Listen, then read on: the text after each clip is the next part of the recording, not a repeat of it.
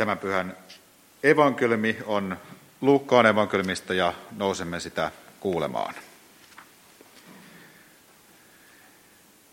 Jeesus sanoi, kuka on uskollinen ja viisas taloudenhoitaja?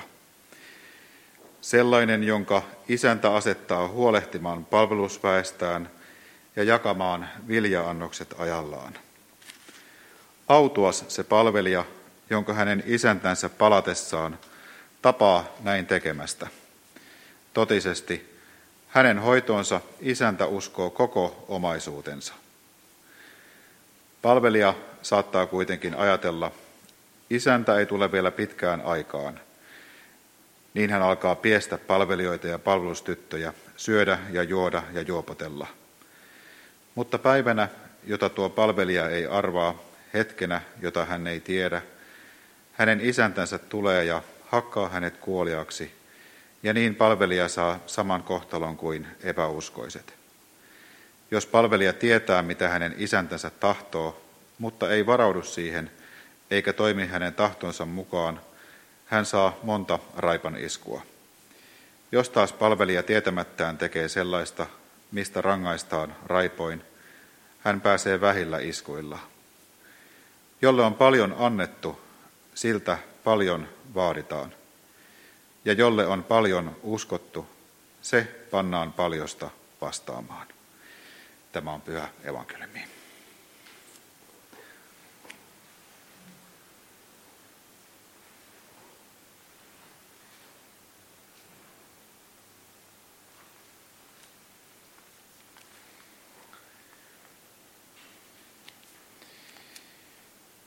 Yksi tämän kesän kulttuurielämyksistäni on ollut Stiesel-sarja Netflixiltä. Stiesel kertoo ortodoksi juutalaisen perheen elämästä Jerusalemissa. Se antaa upean näköalan elämäntapaan, joka on täällä maalistuneessa Suomessa aika vierasta. Elämäntapaan, jossa miehillä on näyttävät hiuskiehkurat – ja jossa naisen ajokortti on vähän kerettiläistä ja elämäntapaan, jossa aina kun tullaan sisälle ovesta, niin kosketetaan ovea ja siunataan se huone. Tuossa elämäntavassa, josta Stiesel kertoo minusta jotain kaunista. Siinä rakennetaan elämää yksinkertaisesti perusasioiden varaan ja samalla arkea on rikastuttamassa monia kauniita perinteitä. Ja yhtä aikaa tuossa elämäntavassa on jotain hyvin ahdistavaa. Pikkutarkka sääntöjen noudattaminen ajaa ihmiset ahtaalle ihmissuhteissaan ja oman itsensä kanssa. Se estää monen lahjan toteutumista ja murskaa monet unelmat. Suosittelen sarjaa, se on hieno katsokaa jos mahdollista. Myös päivä evankeliumi puhuu omalla tavallaan arjen ja uskon vuorovaikutuksesta. Ja Jeesus kysyy evankeliumissa, kuka on uskollinen ja viisas taloudenhoitaja? Mistä löytäisimme viisauden elää arkeamme ja miten usko voisi luoda arkeemme kauneutta ja syvyyttä? Ensimmäinen huomioni arjen ja uskon suhteesta on se, että kukaan meistä ei voi väistää arkea, olimmepa kuinka hurskaita tahansa. Jokaiselle meistä on annettu elämän lahja, ja Jeesus sanoo, jolle on paljon annettu, siltä paljon vaaditaan. Jokaiselle meille on annettu lahja, josta myös olemme vastuussa. Eikä elämä ole aina helppoa. Vaikka olisimme kuinka hurskaita, siihen liittyy monia vaatimuksia, joista myös Jeesus puhuu.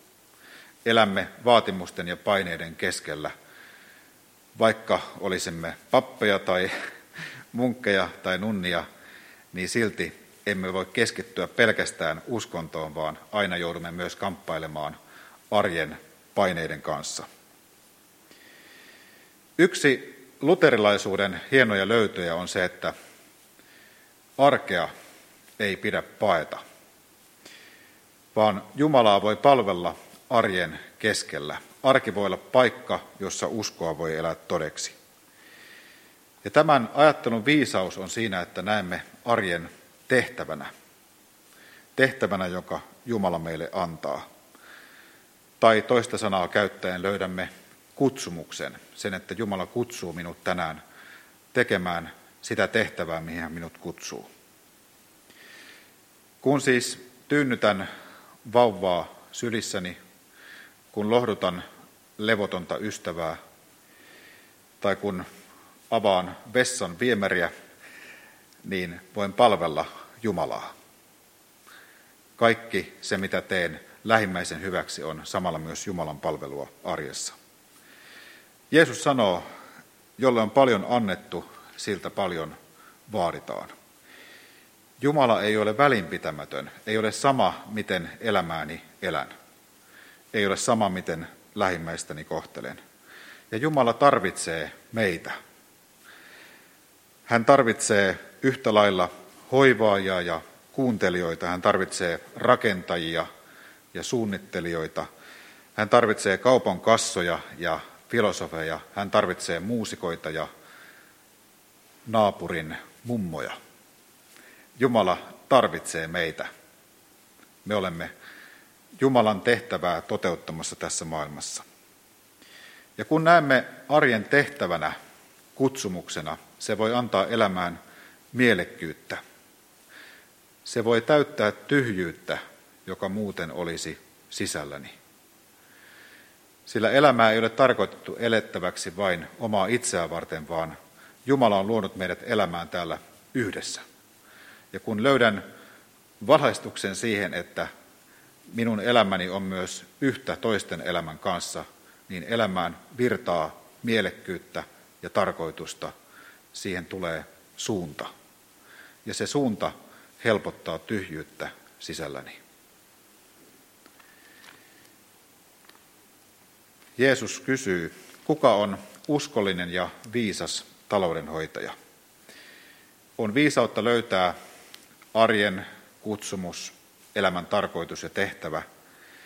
Ja samalla tarvitsemme hetkiä, jotka ylittävät arjen. Psykologian tutkija Abraham Maslow määritteli kaksi erilaista sisäistä suuntaa, jotka ohjaavat meitä. Toinen suunta on tekojen, velvollisuuksien suunta, selviytymisen suunta, mutta toinen on olemisen ja vastaanottamisen suunta. Meidän nykyinen elämäntapamme, jota määrittelee aika paljon maailmanlaajuinen talous ja sen luoma kilpailu, ohjaa meitä suorituksiin ja tehokkuuteen. Norjalainen tutkija Thomas Hylland Erikseen on kirjoittanut, miten elämästämme tulee helposti ylikuumentunutta. Tehokkuuden paine ylikuumentaa mieltämme, yhteiskuntaamme ja planeettaamme. Ja siksi tarvitsemme olemisen suunnan vahvistumista. Jeesus kutsuu meitä olemaan viisaita taloudenhoitajia, ja meidän ajassamme viisautta on löytää olemisen taito ja päästää irti tehokkuuden vaatimuksista. Sillä Jumala ei ole luonut meitä koneiksi, vaan hän on luonut meidät tunteviksi, rakkautta tarvitseviksi ihmisiksi. Kun päästämme irti tehokkuuden vaatimuksista, voimme löytää ihmisyytemme uudelleen. Sillä syvimmiltään elämä on ihme. Ja usko on sen elämän ihmeen vastaanottamista. Kaiken sen hyvän vastaanottamista, mitä Jumala meille antaa, elämän syvyyden, kirkkauden, elämän kauneuden ja tarkoituksen löytämistä. Sille antautumista, sille avautumista, avautumista ihmeelle. Olemisen ja vastaanottamisen kautta voimme elää Jumalan lähellä, Jumalan kanssa, Jumalan pyhän hengen omassa olemisessa.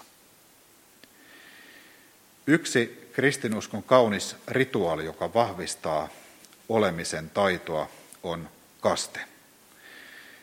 Kaste ei perustu suorituksiimme, eikä siihen, mitä olemme elämässä saavuttaneet, vaan se perustuu siihen, mitä olemme. Jumala, joka tuntee meidät sisikuntaamme myöten, ottaa meidät lähelleen meidän olemisemme vuoksi. Hän ei välitä meistä sen vuoksi, mitä olemme saavuttaneet, vaan hän välittää meistä sen vuoksi, mitä olemme. Jumala välittää meistä meidän jokaista soluamme myöten. Siellä virtaa Jumalan uskollisuus hetkestä hetkeen. Ja kasteessa Jumala antaa tämän uskollisuutensa, tämän lupauksensa meille tähän hetkeen, jokaiseen päivään, koko elämään ja ikuisuuteen. Jumalan uskollisuus virtaa meissä, meidän jokaisessa solussamme. Lopuksi Jumala on antanut meille arjen kutsumuksen. Ja jokainen päivä on meille kutsu seurata Kristusta ja rakastaa lähimmäistämme. Ja samalla jokaisessa päivässä on kutsu pysähtyä, pysähtyä olemaan Jumalan lähimmäisen ja oman itsemme lähellä. Ja paradoksaalista on, että tämän olemisen viisauden löytämisessä usein tarvitsemme harjoittelua ja harjoitusta. Tässä muu luomakunta voi auttaa meitä. Kun asetun kesän lämpimälle kalliolle, kun kuuntelen lehvien havinaa, voin löytää ja tuntea olemisen viisauden. Sen, että kaikki on jo annettu, kaikki on jo tässä. Kaikki on hyvin. Voin löytää sen ja tänä kesänä yksi harjoitus, jota olen ahkerasti tehnyt, on ollut kelluminen sekä meressä että järvessä. Kelluessa täytyy päästää irti ja antaa veden kannatella. Se on erittäin kaunis kuva armosta. Päästän irti ja annan Jumalan uskollisuuden kantaa minua. Amen.